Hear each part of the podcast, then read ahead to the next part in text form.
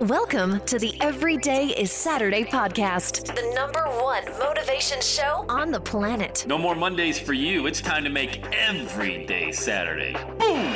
This is the podcast where we help you to accept who you are, not where you are. On the roller coaster of life, you know we only sit in the front seat champion, so make sure you are fastened in tight. Let's go! Tired of feeling run down all the time during the week? We can help you make every day feel like it's a Saturday. Let's go, pack your bags. It's time to leave Averageville. Introducing the man who thinks abnormal stands for above normal. When you're on fire, people will travel from miles around to watch you burn, baby. We are fired up. The host of the Everyday is Saturday show, Sam Crowley. What is up? What is up? What is up? A tremendous Saturday to you, my friend. Sam Crowley, founder of EverydaySaturday.com, the number one motivational podcast right here where you're listening, wherever you get your downloads. Hey, would you do your boy a favor, by the way? I don't ask this nearly enough. Would you uh, leave a rating for the Everyday Saturday podcast on iTunes or if you happen to listen on Spotify, Stitcher, iHeartRadio? But if you wouldn't mind, take a minute uh, to leave a review. That would be great. I really appreciate that. It helps amazing people like you find the show. Uh, nothing happens. Nothing happens if you can't at least make a decision. And that is what I want to chat with you about for just a few minutes today. I need money, Sam. I need money to start a business. No, you don't. You don't need any money. You don't need any money whatsoever.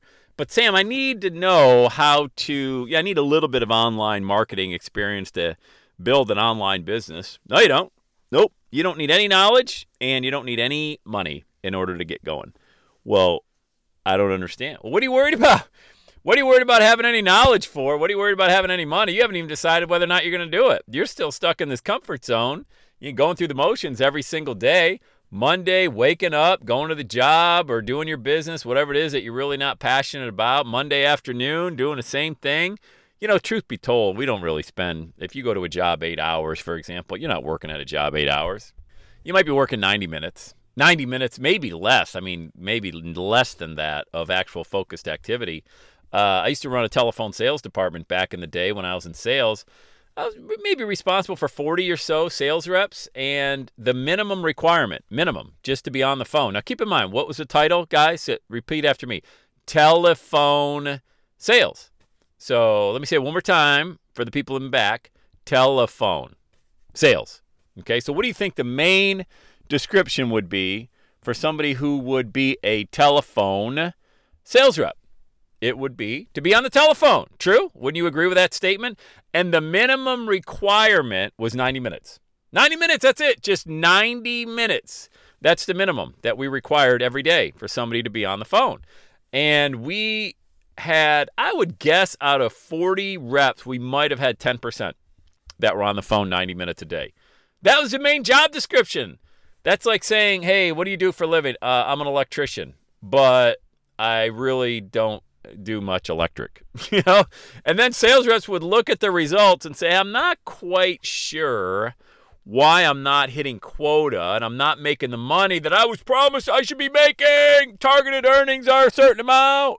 It's the same thing. It's the same thing. So when people, you know, when I was managing sales reps back in the day, I said, you haven't decided that you're actually going to do the first step, and that's get on the telephone. You know, same thing in people in outside sales. You know, how many time, how much time did you spend in front of the actual customer? So when we say how much time we work, or I work 80 hours a week or 40 hours a week, that's not true. I can tell you first, firsthand. You know, as an entrepreneur, I'm working four hours a day of focused activity. That might be a one hour coaching call. That might be communicating with people on the team, getting stuff done, posting. This right here, a podcast is 10 minutes, takes a couple minutes to edit it. But by and large, we don't work and spend focused brain power for eight hours a day. It's, it's nearly impossible. Nobody can do it. But back to the actual purpose of this podcast, and that is don't worry about having the money, don't worry about having the knowledge don't worry about you know building your first website or getting your first video out there or any of the audios or any written content or you don't know anything about social media. Don't worry about any of that because you haven't even made a decision to go. Now here's what happens though. And this is the magical part about how this all works. Once you decide, then everything changes. Everything changes. If you listen to the podcast I did a week or two ago, it was about buying my first house with a credit card. Okay. Now, had somebody told me before I did that, hey, you, you can buy a rental property with a credit card, I would have said, you're crazy. And by the way, debt is bad. Credit is bad. Get away from me with your credit card ideas. I don't want to do that. Now, once I got the knowledge and I made a decision, first I made a decision to go get the knowledge and went to a seminar. Then I made a decision I was actually going to do it. Then the money just showed up. And I'm, it's not this magical manifesting thing. It's it's what happens when you make a decision. Because when you made a decision, have you ever made a decision that you're going to go buy a car? Uh, have you ever made a decision you were going to buy a certain type of car, like say a minivan, for example? I remember when we had our first child, Madeline. It took about two seconds before I realized, okay, gotta go step over to the uh, over to the other side now. Gotta go get the minivan because there's no way I'm putting a stroller and all this stuff. It doesn't even fit. I had a company car that was a Grand Prix, pretty big car, seats five. Couldn't get everything in the trunk. We went to the mall. Madeline was two weeks old. We went to the mall. Couldn't fit everything we needed just to go to the mall. Her food and bottles and stroller and if we'd go visit a, a go to a friend, you had to bring a pack and play. She could sit and play in the thing all day. Ridiculous. Took me two weeks of being in that kind of pain before I said, I'm going to get a minivan.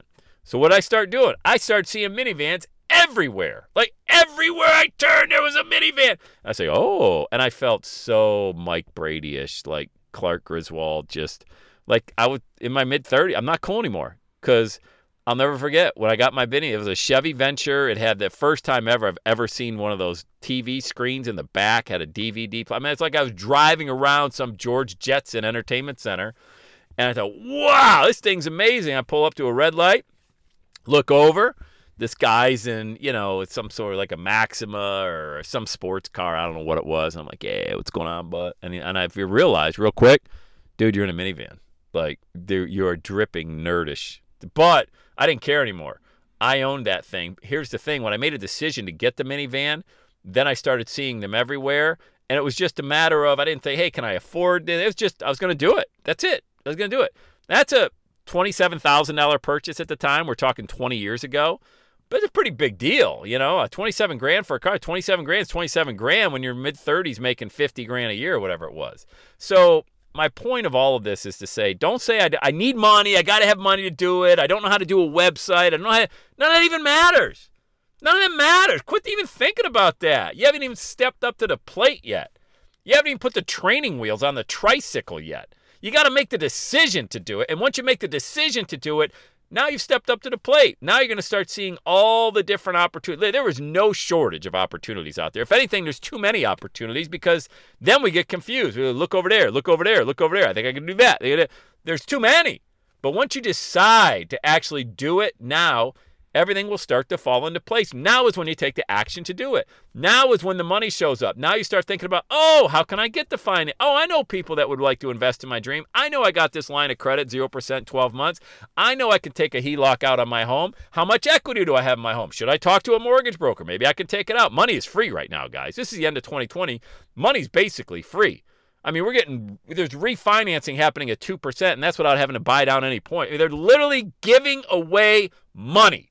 Money is not the problem. You being indecisive is the problem. You not being able to make a decision is the problem. Once you decide to do it, everything starts to take place. You just gotta make the decision.